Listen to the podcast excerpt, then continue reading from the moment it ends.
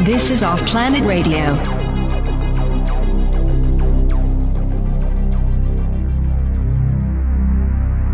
Hey, everybody, welcome to Off Planet Radio, Off Planet TV. I'm Randy Maugans.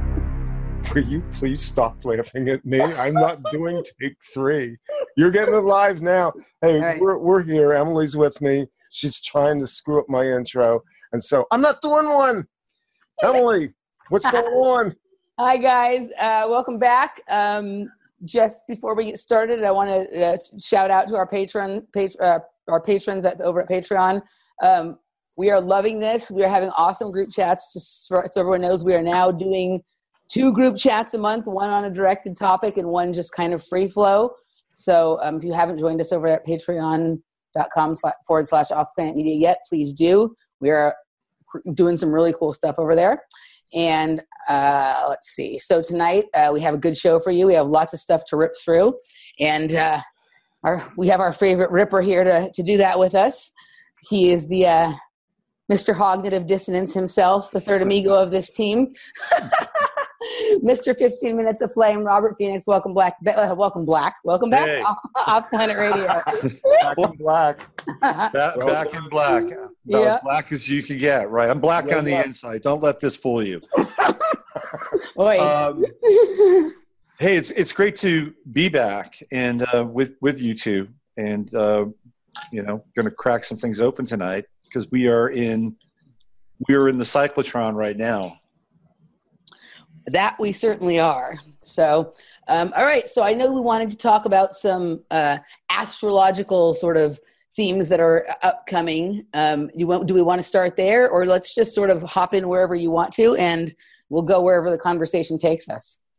Yeah, I, th- I think the big uh, the big news of the universe is that we've had a major shift with uh, Chiron, uh, which took place on the seventeenth of April, and it's really interesting watching these shifts occur and then seeing events in the outside world begin to kind of morph and conform to what's going on with Chiron and and because Chiron has moved into Aries. It went from Chiron and Pisces. and was there for you know a fair amount of time, and seemed like it was a lot longer than um, it really was there. But uh, now it's in now it's in Aries. We got Chiron in Aries, and the shift is is pretty dramatic. Um, just setting the stage, Chiron and Pisces. I mean, what did we have for the last three and a half to four years? I mean, you know, really, if you, if we look at what happened with say um, Boston and the Boston Marathon and you know kind of Boston Strong and all these events that you know hashtag Strong. These are all indicative in a lot of ways of Chiron and Pisces because we're talking about suffering, excuse me, victimization, wounding. It's where the wounded becomes the hero, the sufferer becomes the hero. Do you remember that uh, that shooting up in uh, Clackamas County at the uh, community college? That, uh, no, no, what was it-. Community College, yeah. Right. And so you had, you know, the guy who was the army guy there on the college who was quote unquote the hero.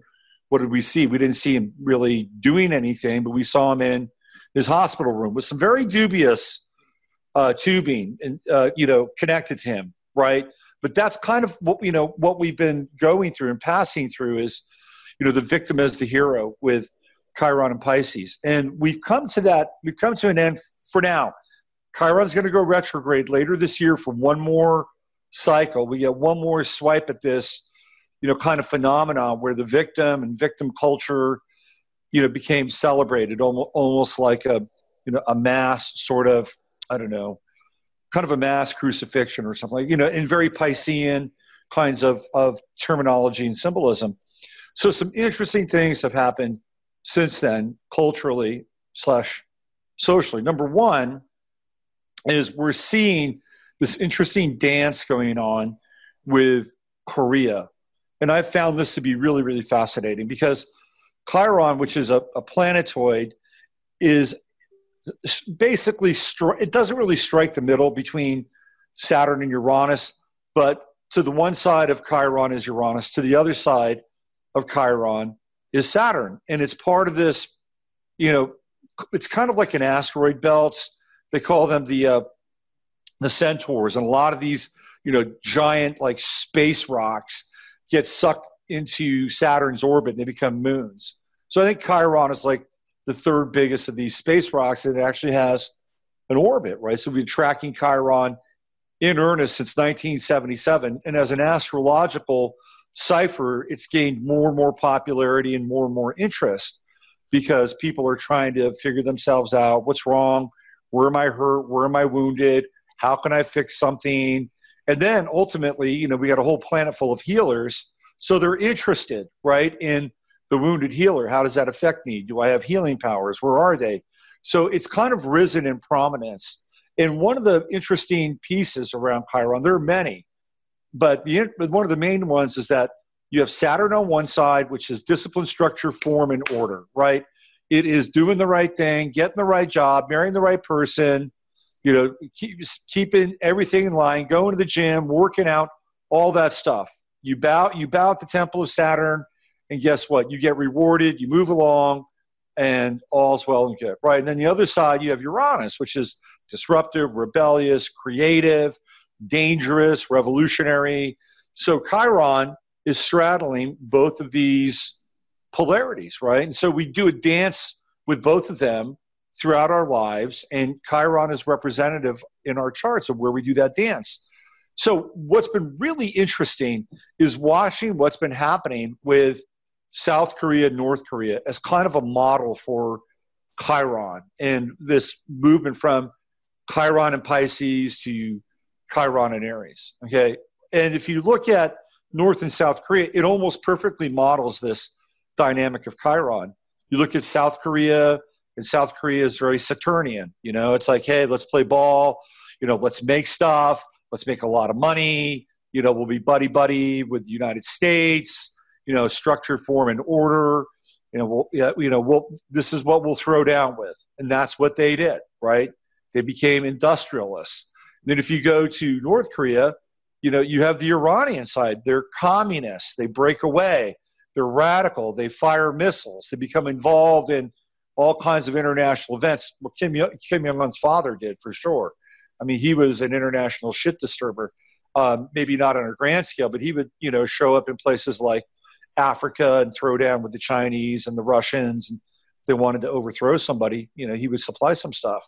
So, um, so we have these two models, right? We have North Korea, which is Uranian, and we have South Korea, which is Saturnian. And what are they doing now? Well, first of all, they're agreeing that the war is over, right? They're going to end the war. So that means that whether or not uh, Donald Trump or Pompeo, whomever, you know, ride in, you know, on a white stallion and, and sew this thing up, which they've been back channeling for a while now. What we're seeing is this really interesting uni- unification between one country that has been bifurcated by this chirotic kind of division. I think it's really, really interesting. And part of the reason why we got here was because Kim Jong Un is, you know, firing Elon Musk's missiles, right? I mean, that's what he was doing. And so that's, you know, warlike, it's Aries like. And between, right, between everything, we've got the United States, this big body of water. So we have, you know, the Piscean effect, right, which is Chiron and Pisces. And what happened? You know, not long ago, we had that weird, like, um, you know, uh, emergency alert drill in Hawaii, you know, again, over the water, Chiron and Pisces. What happened? Did somebody fire a missile? Who fired a missile? With Pisces, we don't get a lot of answers. It's a lot of speculation, which is why we're having a hard time getting to things like the truth with Neptune and Pisces. Good luck on that, right? Good luck. So, but it's really fascinating watching this thing happen with this do, country. Do we so have a? I'm sorry. No, go ahead. Do we have a long cycle that's maybe culminating here in this Korean thing? As I'm sitting here listening to you talk, my whole life, this North Korea South Korea conflict has played as a backdrop, much like the Cold War thing that, that, that happened during our, our youth. My father served in the Navy in the Korean War. And it, it's, it's felt to me like there was always something about the Korean War. You, you, you have the movie and the TV series MASH, which was a huge hit in the 60s, which was sort of an overlay of the Vietnam War. And the Vietnam War was kind of the the catalyst for the escalation of international intrigues that have gone on since World War II. So my question is, is there a cycle here that's resolving? Are we seeing the end of a cycle? A very well, I would, cycle? Yeah, I, I would say so. And what, what's really interesting, Randy, um, with the with the Mash reference, um, it, it, it was like because you know it was a it was a hit movie with Robert Altman, and you know it was based on a book, and they brought it to to TV, and Mash was almost like this comedic come down from the Vietnam War, right? I mean, it was got the tail end of the Vietnam War. Uh, it, you know, you know, the vets were home. You know, we, we were having this kind of war hangover, and there's MASH on TV, and um, you know, so it was like this comedic come down. Now, in terms of uh, uh, Korea and the cycles of Korea, well, it's an interesting question uh, because in 1950, this is really when you know North Korea finally becomes its own entity. And just a quick glance um, at that time, we had Jupiter and Aquarius, and Aquarius, of course, the ruler of Aquarius is Uranus. So again, we're going to have that Uranian um, chirotic discussion. But also, um, the true node was in Aries at that time. And here we go. We have Chiron coming into Aries. And so perhaps there could be a really interesting sync with the end of the cycle with, you know, transiting Chiron and Aries conjuncting the true node in Aries, which was around during that time. Now, the true node moves, um, moves backwards. So the next stop for the true node uh, would be Pisces. And that would have, been, that would have taken place uh, roughly in the summer, summer fall of. I'm just riffing on this right now, so it looks like it's the, you know, August of of 1950. But that period of unit of the Korean bifurcation was already, you know, well in place by 1945 and culminating, right. you know, in uh, 1950. So um, I would say the answer to your question is is likely yes, and I would certainly base it on, you know, what was going on with the the true node at that time. Um, so yeah, I think I think we are reaching the end of that cycle. Yeah, absolutely. That's that's actually optimistic on a personal level as well as I think. Well, it, you know, I think these guys like to keep their their little fires, you know, burning. Right? They like to keep them burning. They just like to keep stuff happening, so that if they need to go and tend to the fire, make it hotter, they can do that you know, and I and, and I've been you know dosing on a lot of Antony Sutton again, who I think is yeah probably one of the most important thinkers in the last 100 years. And I can't stress enough, you know, if people have not really spend time to read his books or listen to his recordings, you, you just got to get there. And one of the things that he talks about uh, and has done really, really uh, granular research on is how the United States has been involved in propping up everything from the Nazis to the Soviets and even the North Koreans. Mm-hmm. And, you know, for whatever reason, you know, and there are various reasons, there are a number of reasons. And, um, you know, so again, from the internationalist perspective, it's probably looking like North Korea might have outlived its usefulness. Mm-hmm. And I think that they're ready to move on so that they can concentrate more than likely on what's happening in the Middle East. That's my that's my take. Cool. Like I don't think they can fight three wars. Like, you know, they can't have they can't they can't have three like fronts of war. They can't go after North Korea. They can't like have their dirty little game in Syria. You know, they, they can't go after Iran. Now they're building, you know, a, a big, you know, drone base in Niger. You know, there's just so much going on out there. And I and I think that they have to limit their you know where their fronts are, and they may bring North Korea in as um, another kind of you know post Marshall Plan industrial partner, and that'll be interesting to to to watch and see what happens and how the South Koreans actually feel about it. You know, and it may, may be you know the uh, potential co-project between the United States, you know, Samsung, some of these uh, LG, some of these companies, you know, actually moving into North Korea. That could be very interesting, and I think it it talks and speaks to this this healing of Chiron, which is clearly and distinctly between you know North and South Korea. I mean, Doesn't we really don't. you like like look we have since world war ii we have persisted in cycles of basically second world industrial nations that have been our primary pool of of cheap labor. We went through it post world war ii with japan. By the 70s early 80s japan was a spent force because economically it couldn't sustain an industrial base of that size with the resources that they had at hand plus the fact that they were not cost efficient anymore. They were too affluent. Go to China, the same thing. We're seeing China now reaching a critical mass where their own affluency is a choke point for our continued industrial expansionism. So, doesn't it feel like North Korea is a likely suspect now to bring in as an ally to continue that, that foreign labor market pool industrial base? Oh, absolutely. Yeah, Yeah. de- definitely. I mean, they're you know they're they're a, an untapped kind of human resource in a lot of ways, and um, you know there there are basically two North Koreas. There's the Pyongyang North Korea, and then there's everything outside of North Korea, which is pretty brutal and pretty spare, and a lot of people who are malnourished and you know are basically subsisting off at times whatever they can find. Um, so it'll be interesting to see what happens and and you know sort of the tidal shift that can take place. And hopefully hopefully it will take place because you know obviously they could cook up another headache somewhere else but it would be kind of one less thing for us to people to stew over in the evening news. And again you know it's a really rare situation.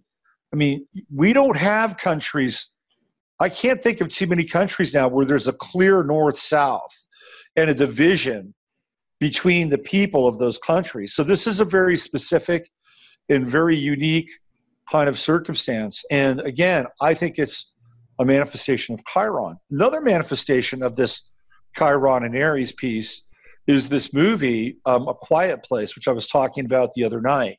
Have you guys like checked out A Quiet Place yet? Nope. I, I've, I, I never, I never watch movies. It's worth seeing. Okay. It's really, it's really worth seeing. It's you know, um, is it in theaters or, or is it on Netflix or where can we see it? No, it? it's in theaters, and Okay. it's got, got like a 98% positivity rate on Rotten Tomatoes. It's almost 90. It's really John Krasinski from The Office. Oh, I did hear you talking about this the other night. Okay. Yeah, he, he's in it and he directs it, and he's he his wife Emily Blunt. I did not know they were married. Is also in it, and He's great. And it breaks the mold of kind of this dystopic post-apocalyptic world. You know if you know i contrasted it with the road which is a very heavy flick. And um you know that's bleak it's dark there are cannibals running around and and it's a guy a father and a son just trying to get through and to make some very heavy decisions at certain points. This film and the road is like grays and browns and blacks it's very monochromatic this film is filled with color. You know, there's corn growing in the fields. Um, they live in a compound where there's lantern tea lights all over the place. You know, they sit around and they have dinner with candlelight.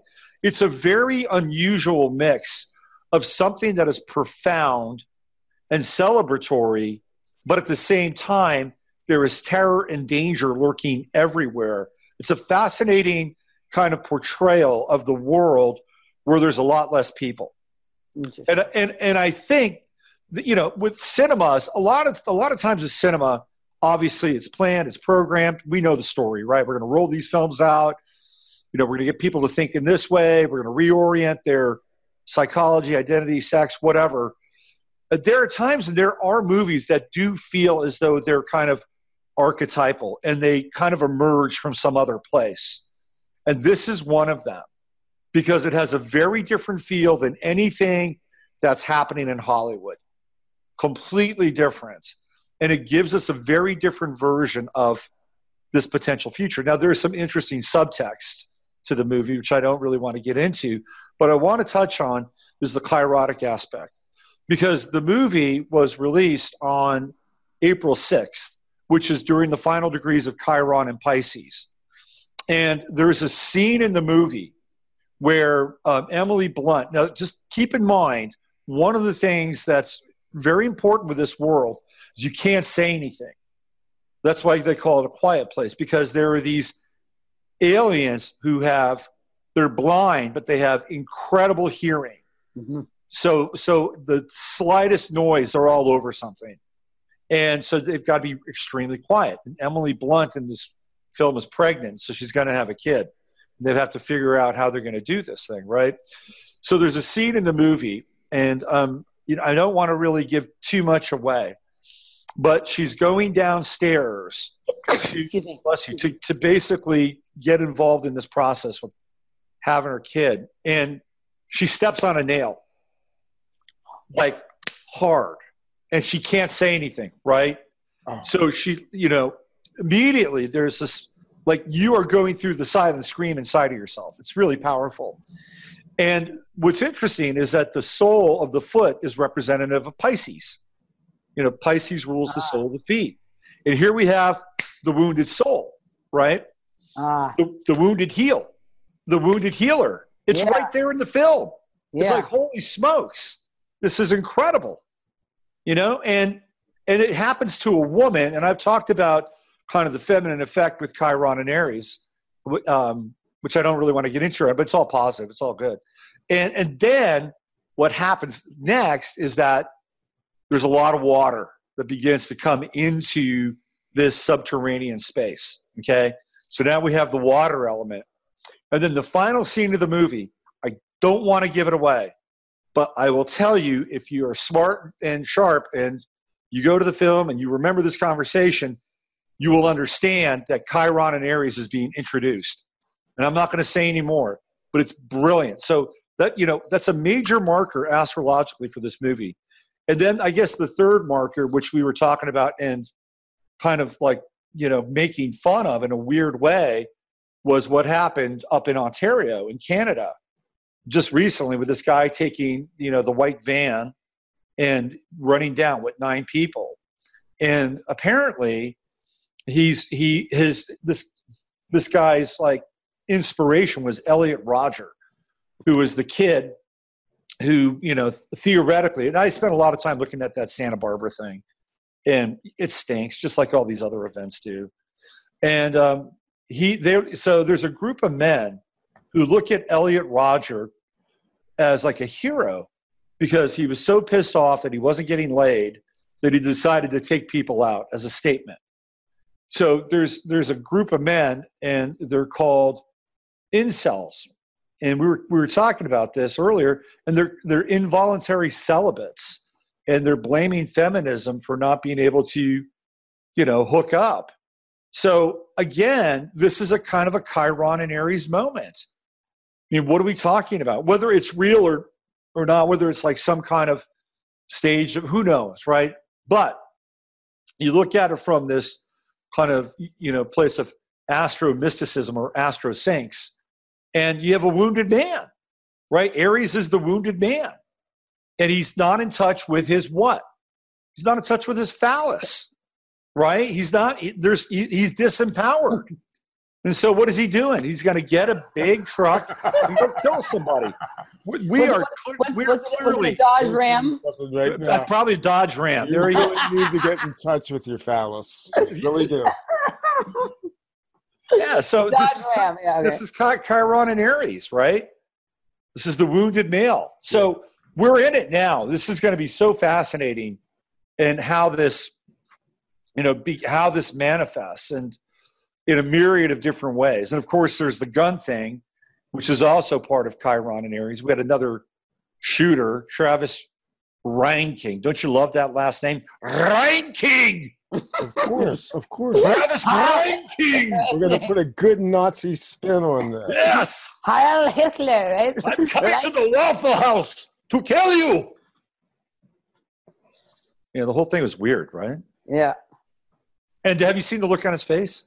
I haven't actually haven't watched any coverage or any videos or anything about it. I've only heard you talk about it. I haven't. He looks. He, he's got the same look as uh, Nikolas Cruz.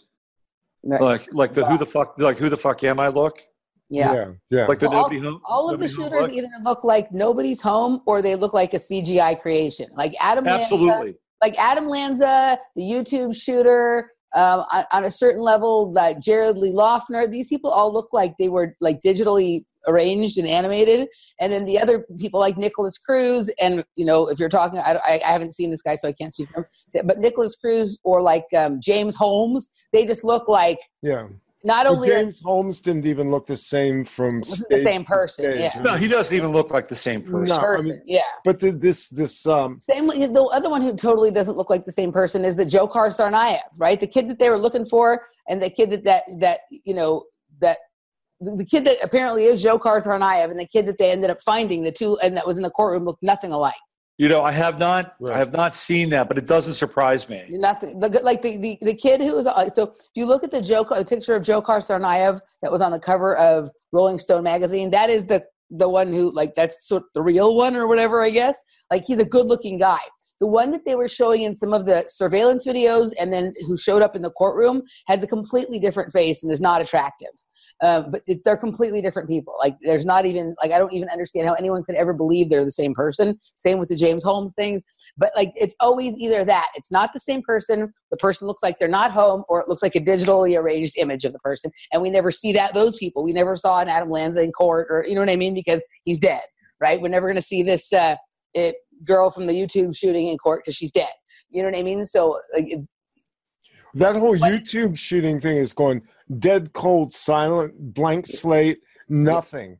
Nothing. It is radio silence right now on that. Yeah, the whole thing is is really weird. It's I very mean, bizarre. it it almost feels like there's almost like two versions of shootings that take place. There are the shootings that the left will pounce on because they're left friendly, and then there are other shootings that the left won't touch, and maybe it's because they're not involved, right?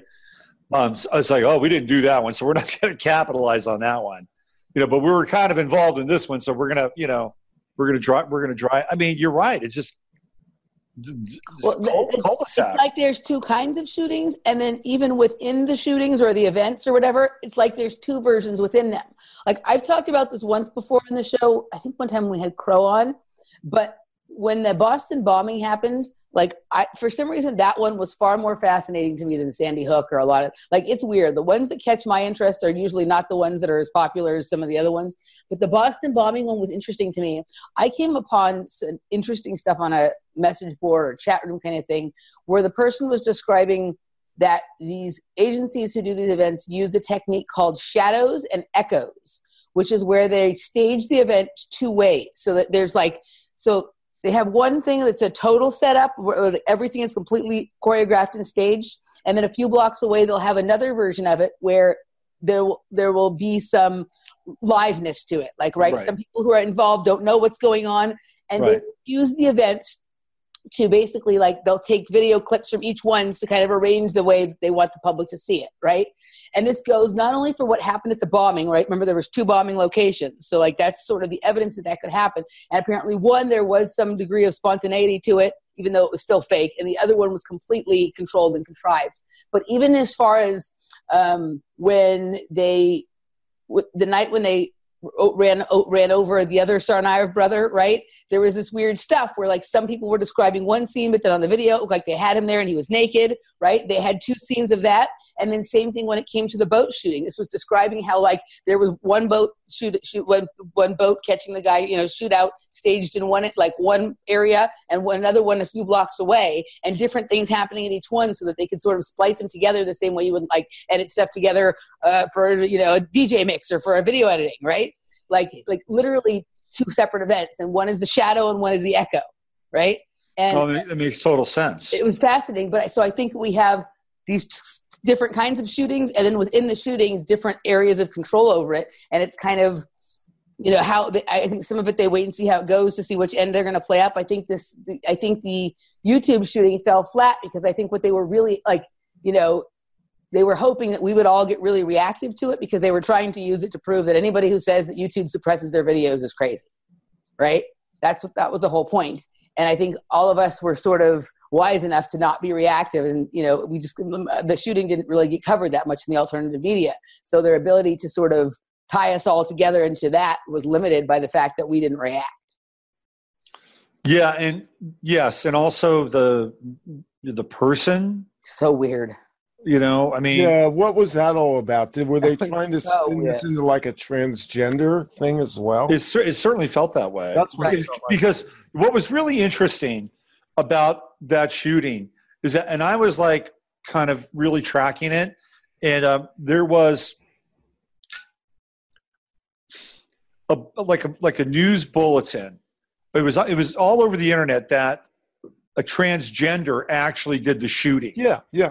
right and then it was a, a prank right it was a prank it was like you know and everybody had to pull their shit and you know somebody from 4chan pulled a big prank but it turns out that quite possibly whether it was a cgi or who knows what i mean there's a good chance that this person might have had what marfan's disease or could have been a trans i mean the whole thing is just bizarre and it kind and it feeds into kind of where we are right now Or it could be Yeah, what we yeah. talked about. There could literally have been two places the shooting was staged. And one, there was sort of this female, whatever character, and another, a sort of transgender look-alike kind of thing, right?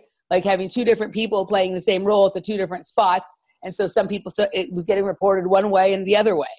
You know what I mean? I think that's sort of, um, I mean, especially just, I mean, if you listen to, sometimes when you listen to the descriptions of these events, they sound totally different from the two different people describing them.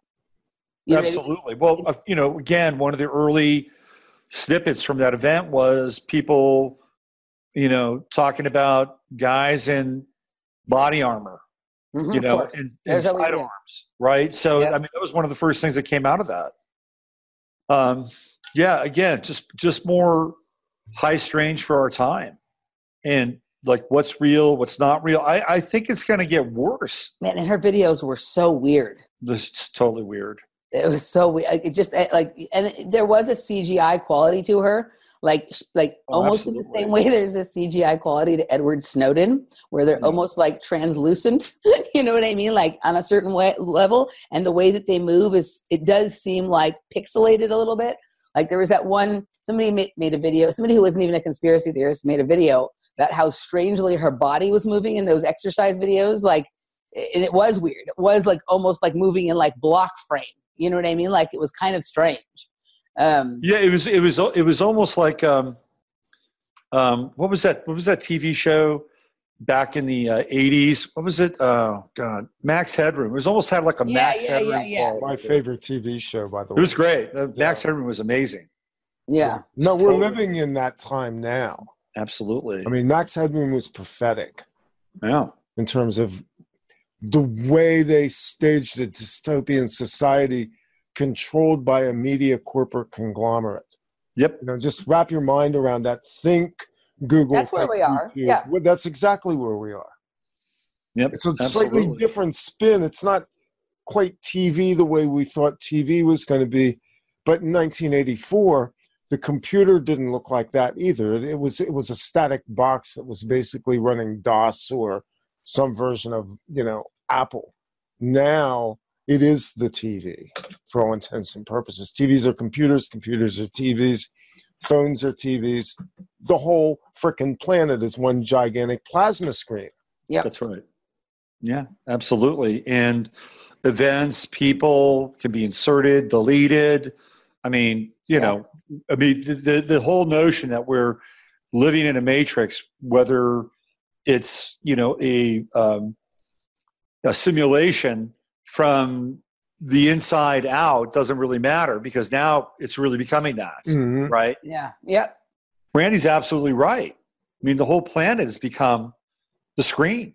Uh, yeah. The sky. Well, the sky is the big. The sky is like the um, going to the drive-in movies now, right? Like that's like you Well- know, you don't have to drive up to the screen anymore. It's just You right. got to in front of understand that the, the hypnotic effect is rather seamless at this point because we aren't in a position to judge reality the way it's portrayed in a perceptual manner because everything is digitized on one level. Our music's digitized, our media is digitized, our money is rapidly becoming digitized. Yeah. So we're kind of in this place where we're pixels in play, and our Well, and they're trying to digitize us. well, of course they are. That's Yeah. exactly what all this data mining's about. Yeah. You know, it's a simulacrum on on one level in process, and so our perceptual abilities are now being shunted into this digital world in a way that reality perception itself in the digital era is is becoming very difficult to separate from the real flesh and bone beings that are that are both consuming and being part of this.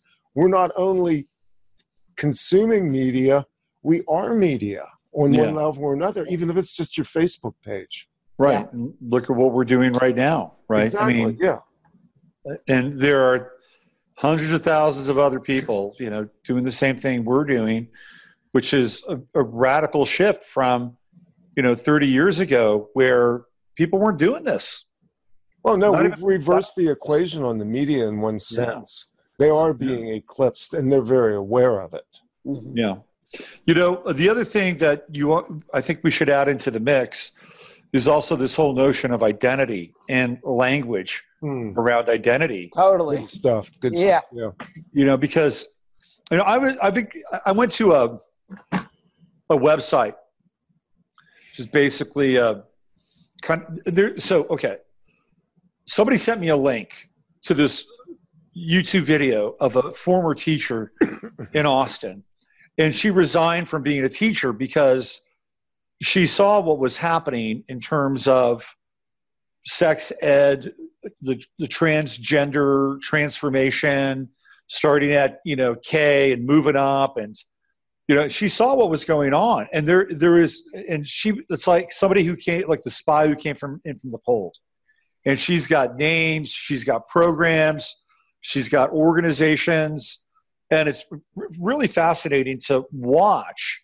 this really strategic and concerted effort to get into the heads of kids at about age five now Mhm. and to really you know fuck with their identity um, and it's it, it- to me it, i think it's a crime against humanity Mhm. um, and partially because at that age kids don't need 30 options about who they can become who they can be.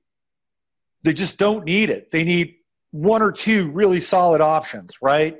And anchor into something. I know it sounds really provincial but Well, that's my my point of view. also, what about just being themselves? What about just being Emily or just being Robert and not having to have some other identifier or whatever? At five years old, it's just like, you know, and, and actually, always like I'm t- sick and tired of all of this identity shit and all of the language that goes with that along with it. I I'm I'm compl- I completely am in rejection of all of that shit right now. I am just me. You know what I mean? Like, and, and that is it. Whatever. but i think you're at a point where you can make an informed choice about that like you you know you can sift through things kids i mean i get where you're coming from and i agree with you right but if you know and there generally tends to be a natural inclinations Yeah. between the sexes one group will do this and another group will do that unless for the most part not always Right. not not, not generalizing right but then what happens is is like all of a sudden they start to get programming and it's like wow you know you can do this and you can do this and you can be this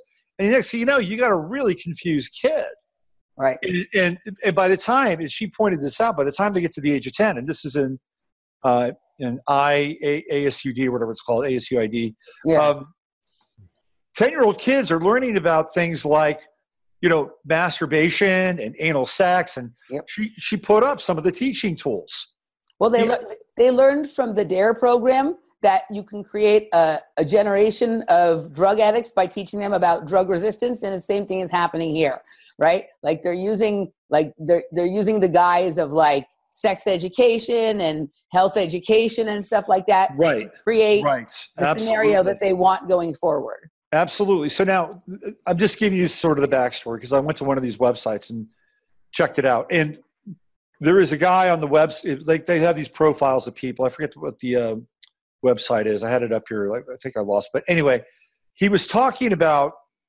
how, how cool it is to not be anything. right? Like I don't have to be a man, I don't have to be a woman, I don't have to be an American. You know, I can, I don't I don't have to you know um, mm-hmm. address borders. And in some ways, I think this is actually not a bad thing. Right, right? exactly. I, I, I think it's yeah. I think it's fine. You know, because on some level, that is the I think that's where I think we'd all like to aspire towards, right? However, the model that they're using to get there is, I think, a disingenuous shortcut, and and it's and it's based on to some degree what I'd call spiritual laziness. That's just my opinion. Okay. Um, but, and I think we all want to get to that point. But but it's an engineered model and yeah. it's setting everything up so that we all move into this, you know, whatever, whatever version of the new well, world. Ultimately, ultimately, the right. way this rolls is that it is malleable material for social engineering. Yeah. What they're doing is they're creating a blank canvas. They've scrubbed the model. There is gender identification. There is identities that are forming in a child at that age. And quite honestly, we all know this. Some express strongly in certain aspects, one way or another, whether it's consistent with their birth sex or whatever. There is that variation. It's unusual. But now they're standardizing that and they're blurring the whole screen so that as they bring them through, they have the ability to then introduce concepts that I don't even think are acceptable for, acceptable for adults. First off, it's a model to basically do pharmaceutical intervention, surgical intervention, yep. psychological intervention. Yeah. You see, the problem isn't that somebody's making a choice. The problem is this is this is human flesh's programmable matter. Yeah. This is the morphogenic field being reprogrammed in real time to create third, fourth, fifth, and sixth sexes as options to beings that have not even barely been acquainted with their own soul yet, walking around animate in this world. That's, a, That's what's wrong absolute, with it. It's a great point. And you know, and I did a did a show a couple weeks ago. Uh, you know, and I called it the trans economy. Yeah, and, mm-hmm. that was great. That was great. It was a great show. Yeah. And uh, essentially, you know, what's taking place is the creation of a basically a customer base for life, right? Because once you opt into these procedures, yeah, you're opt in forever. Exactly. This is just another this uh, everything with this transgender or gender fluidity or whatever this agenda is is a, a, stepping stone or like a training wheels program for the transhumanist economy, which is also going to require constant upgrades, constant you know uh, new like just like you have to upgrade your phone all the time. You're going to need the latest chip, the newest that, the newest you know what I mean. Eh, there's going to be um, chemicals to put in your body. There's going to be adjustments well, to be made. It's going towards it's going towards altered carbon. Basically, it'll go to the place where they go. You know what? Screw it. You don't really need a body. Let's upload the consciousness. Ha ha! Like you can really do that. Right. We'll put you into storage, and we'll give you whatever sleeve you want. Well, now all of a sudden you don't even have to choose. You're kind of like, gosh, I feel like a woman today, you know. And it's yeah. like, ta-da, new sleeve right? That's right. and it's a it's an ultra consumerist approach to things that are highly existential and an, and, and esoteric in a sense. I mean the the ideal of the hermaphrodite is a very esoteric field that people have studied for a long time good bad or indifferent. But this takes it to a whole other level because now it's a product that can be sold too. Well also it does and since you brought up language with identity. Like one of the things I really like um, that my friend Danny, who's really into the whole you know use of language for for yeah, Danny Katz. Yeah, Danny Katz.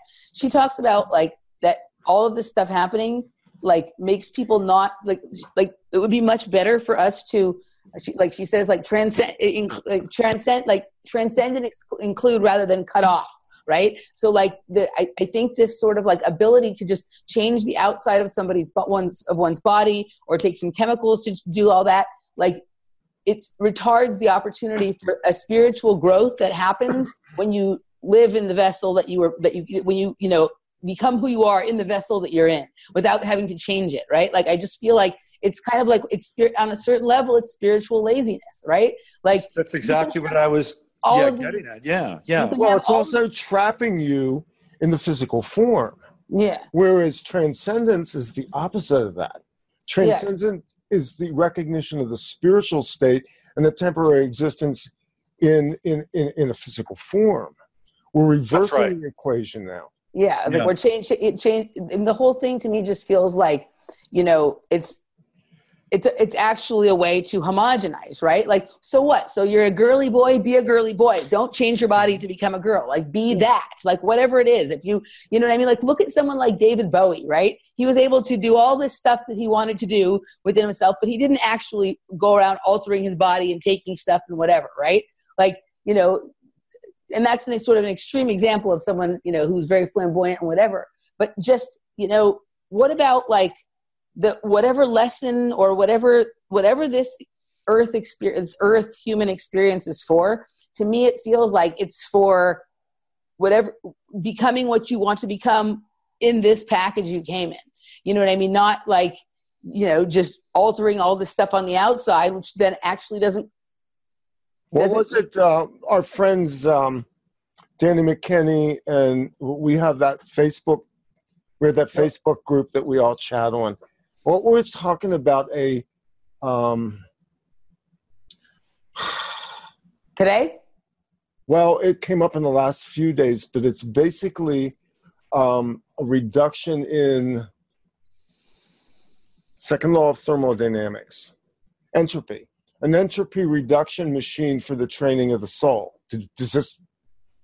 i didn't is i somehow missed that Okay, part, this was yeah. the video that was posted there, and I'm sorry Yeah.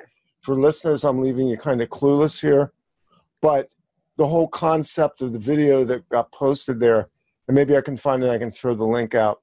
It w- was basically this place as an entropy reduction training machine for the soul. In other words, we're in this physical state as a transitional, Mhm. and it is essentially kind of a playground, I guess, in terms of the soul going through what it needs to work out in the incarnation.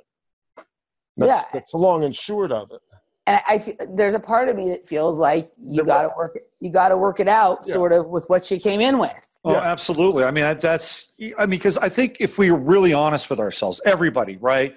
At some point in time, we've questioned who we are. Well, gee, I mean, am I a manly man? Am I a womanly woman? Right? We all kind of have those little dialogues, right? And Yeah. at some point, we're like, you know what? I'm in this body and I'm going to be a guy because this is what I signed up for Yep. in this lifetime. I'm going to learn what it's about for better or worse. You know, mm-hmm. I'll be I'll be an asshole. And I'll you know I'll punch the asshole part or whatever, right? And then I'll learn my lessons, and and that's part of I think being in this physical body, what you signed up for. You know, getting back to Bowie for just a second, I think this is a really int- he's really interesting because he is really the model for fluidity, right? Exactly. I mean, exactly. he's like the thin white duke. He's Aladdin Sane. yeah Uh, he has his Berlin phase. At one point, you know, he's very hip to the fact, and this is this is right around the time he's doing Aladdin Sane. He's running around with an eye patch, Mhm. You know, and he's talking he's talking about how in um, He's the one-eyed man. in, in, in indigenous cultures, Yeah.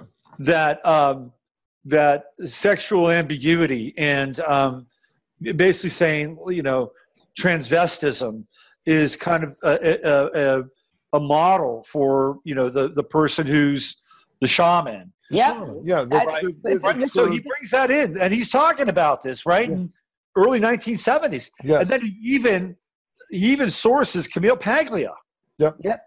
Right? She talks about it. So Bowie's interesting around fluidity. The thing that's fascinating about Bowie in terms of the context is that Bowie lived inside of a world of limitation. Mhm. You look at the 1960s, although there was a lot of explosion, so the world still had very definable limits, right? The world that exists now does not have the same kind of limits. right So doing the same kind of fluidity trip that Bowie did doesn't really mean anything in some ways because it wasn't like contrasted against you know the, the the Saturn cube in a lot of ways. Right. I got I got what you're saying. Yeah. So so now it's like it's it, in a lot of ways it's kind of like I I don't want to say it's meaningless, but it certainly feels like Mhm. a type of nihilism that's been dressed up as some kind of socially yeah. progressive, you know, um, spiritual tech kind of Yeah. humanism, right? But Yeah. ultimately, it's a still a form of nihilism. That's my that's Yeah. my take. Yeah, it is. Yeah, no, it's come up with a, in a number of conversations with people we've been having lately about this sort of androgynous s- spiritual space that we were talking about with with you know a shaman, right? Like what you know what I mean, Indi- indigenous cultures and whatever, and that it's an inner thing. It's not this sort of like you know what I mean, That's like right. it's an inner thing. And this this to me has always feels like a they how social social engineering works, in my opinion, is to get people to focus on something outside of It's an themselves externalization. That's an externalization, Yeah. right? And so that's the whole thing. Come to terms with your inner androgyny, have that spiritual growth on the inside, and have the experience in the you know the package that you came in. To me, just feels like you know a better thing to do. But you know this idea of just completely altering the outside of your body to me it just I, the whole thing feels very um it just it, it it it feels yucky to me and it feels lazy it feels lazy Well, you know, there's a that we talked earlier on in the in the show, centering on this identity thing. Robert, you talked about it even in terms of the whole Chiron thing that's in play. And what we're really talking about here is outward identities versus the conflict resolution process that goes on the inner the inner process. And I you know, we're dangerously close to talking about some things here that Emily and I have been talking about behind the scenes that are both personal and universal. So, in a sense, what we're doing is we're taking what is supposed to be an inner transformative process, we're externalizing the hell out of it, and then then we're obliterating it. It's like it's like the the, the white screen flame out where it just goes and everything just goes. Yes. We flamed out on it, and we and there is, we missed what that process really was, which was the soul moving through this process of feeling. We're, we're, we don't have feeling anymore. We have sensation that's externalized as Technicolor hi fi, 4G, 5G, you know, 4K pixel explosions rather than dealing with the nuances of our own inner structures. I hope that was somewhat. No, I, th- I, th- I think that that very that's good randy really well said, and and, and the, the the part that I think is really important to focus on is this flame out piece because Mhm. You know this place that we're in, which provides us with that opportunity that you're talking about, could be so altered that that opportunity could potentially go away, right? And and where are we then? And what are we here for? And what are we about? And there and, and there are a lot of people that would say, "Well, man, you just got to adapt."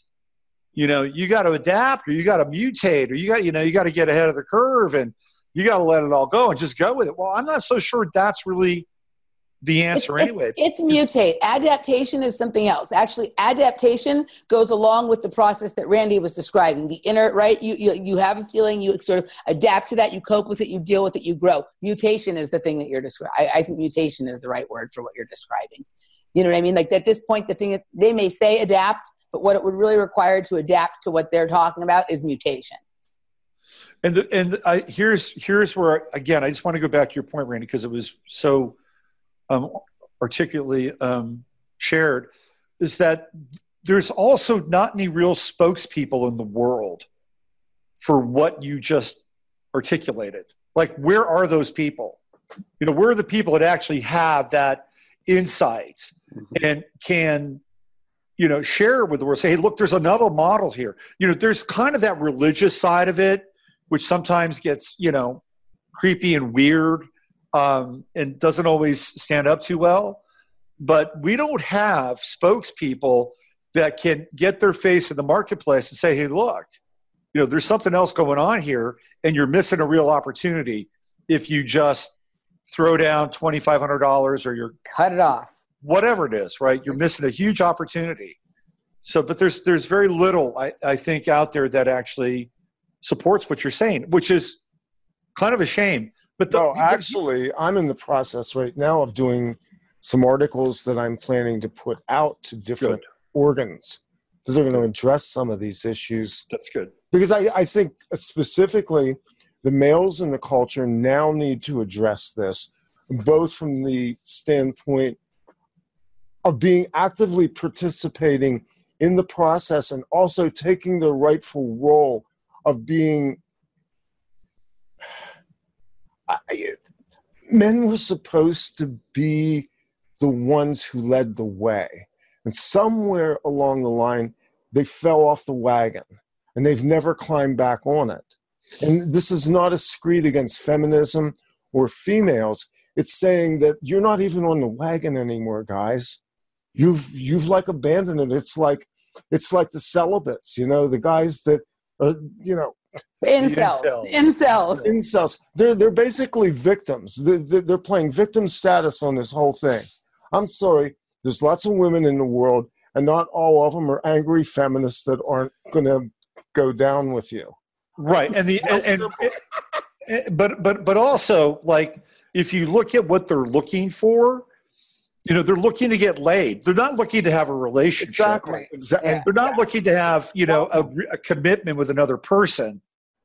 So they're they're and see that's what it is. It's the sensate society that now right. instant gratification. Rather than the long-term commitment to something that builds character builds a relationship and that frankly builds a society and a culture that's worth living in instead yeah. of this shit trash culture we're in right now and I think, you know, I, th- I, think there are people who are kind of in some form of recovery. You know, they're older, you know, they're probably in their like mid to late 40s, uh, up through their late 50s, who've gone through this kind of hyperstimulation that, that yep. we have. Like yep. when I was a kid, you know, sex was everywhere. Uh, it still is, but, you know, it was a, we had our own version of titillation. And of course, there was Playboy. And, you know, the first thing is drilled into your head when you were a kid is, yeah, young male, it's like, hey, also I've got to have imag- sex. You also had an imagination, right? Well, that's true. Now that's, that's gone now. Because and I'm going to tell you, this is something I'm going to talk about more. Yeah, porn has burned that out too. Yes, I to- totally agree. And so, but even in you know the the wee old days, right? When we had an imagination, we saw these magazines, but the idea was, hey, the best thing you could do is get laid, right? You know you go you go out with your friends at night and the high you know when you're in high school what you know what's at the top of your list? Well every, you know you got hormones kicking in and right. you know, and this program you know stays with people for a long time. And you know and, and sometimes you know we really fall in love or we have a deep connection with another person and we pursue it. But i think there are a lot of people in recovery from that kind of programming. And i think we're just starting to kind of sort these things out and what it means to you know have a body share a body be intimate mm-hmm. you know be vulnerable be a man be a woman. You know I, I, really feel like we're just kind of at, at this kind of proving ground in some ways because we're because we're deprogramming everything right? And that's part of it. And some people are better off with it. They have higher emotional iq than others and maybe they got it and they got good parenting and whatever you know but i feel like this is kind of going on. I'm seeing people really try to understand where they're putting their energy now and mm. not necessarily, you know, throwing it out there. I mean, this is a certain segment of society. Obviously, there's another group that I'm not in touch right. with, but I, you know, but I'm, I'm, that's what I'm picking up on. But you're right. Porn has killed. Um, I mean, it's devastated. It's devastated the imagination, of people's lives. Um, well, porn and just the sexualization of popular culture, period, has done that. Yeah. You know what I mean? Like the whole, um, you know, just, you know, swingers and sex parties and all this kind of stuff, right? This whole, it's become such a big thing that there is yeah. not, that somehow the magic of intimacy and romance and all that kind of stuff is just an imagination. You know what I mean? And, and, and just, um, and also just like enjoying time together, right? That stuff like, it's all gone You know what I mean? That's this is a conversation that has been going on in the background of my whole world right now. It's awesome. Um, this hour is running down so rapidly. I want to make sure we cover what we wanted to do in this hour. Robert, is there anything else we got to bring in here to kind of resolve uh, the initial topic tonight, the Chiron Saturn thing? Chi- Chiron, Chi- Chiron, Saturn, Chiron, Saturn. and Aries with Uranus. Yeah. Um, Yeah. You know, we're just into this right now. We're just Yeah. we're just moving into this phase, and um, the one thing that I do want to share is that uh, in the chart of the United States, um, the United States has Chiron and Aries in its chart, so it's something that is really at the roots of the country because it's in the fourth house. So the United States will go through its Chiron return yet again. It's, it's been there before, and we're we're really it's not it's not for a while. Um, but these are issues that are not going to go away. Um, they're going to be issues that we're going to have to deal with, um, and I think it could actually be a really dynamic and exciting time because we're actually having these discussions, and I think they really need to happen because you know there's a lot of healing that needs to take place between men and women in this world. Um, Exactly. The next thing, the next thing you know that we'll probably talk about on the other side of this is Uranus and Taurus, which is the counter, sort of the the next phase, and it's a big phase, and we'll get into that. cool. Okay, Emily, anything else we got to bring up? Uh, n- uh, no, Robert. Just before we uh, move on over into the patrons hour, why don't you tell everybody your where they can find you? Yeah. Oh, uh, I'm at robertphoenix.com, and uh, I do a daily podcast called 15 Minutes of Flame, and uh, just get into what's happening in terms of the events of the day and, and a little riffage. And then on Friday, I do the Friday Farcast, and then on, on Sunday night, I do a live stream over on, on YouTube with astrology, and uh, that's where you can find me. Robert Very gives cool. great readings. I know a lot of you guys have been availing yourselves of his services lately. I think that's awesome. Um, and Yeah. also, just guys, the other reason to watch Robert is that he is so fucking funny. Like literally, like like the like. I, I mean, I enjoy the whole thing, but like sometimes I'll be at work two or three hours or three days after you've said like the thing the day with the cognitive dissonance thing when you were like this is what Robert said. He said we're living in a time of cognitive dissonance. No, I'm going to call it cognitive dissonance. We're living in cognitive dissonance. I literally like that night I was on my treadmill and you know when you don't step right you almost slide off the back. I like bent over laughing because I thought of it again and I almost flew off the back of my treadmill right into like you know, basically the baseboard of my bed. And sometimes I'll just be at work and I'll start laughing based on something you said. This morning he had this great little comment about how the fascists who call everyone else fascist were um, doing little pirouettes of digital glee online because you know the white van driver was a white guy and he hit white guys and whatever. But he just comes up with these little zingers that like if you're having a total shit day, the zinger will save your day. So go over for a little comic relief from Robert as well. I think he Yeah, has cool. a side career as the alternative media comedian uh, possibility going on there. And um, Yeah. All Yeah, if you think this hour was awesome, and it was, we're just warming up. You need to patron up. We'll be back again with another show. If you're on YouTube, if you're not, if you're with us on Patreon, stand by. We're coming right back. See you there.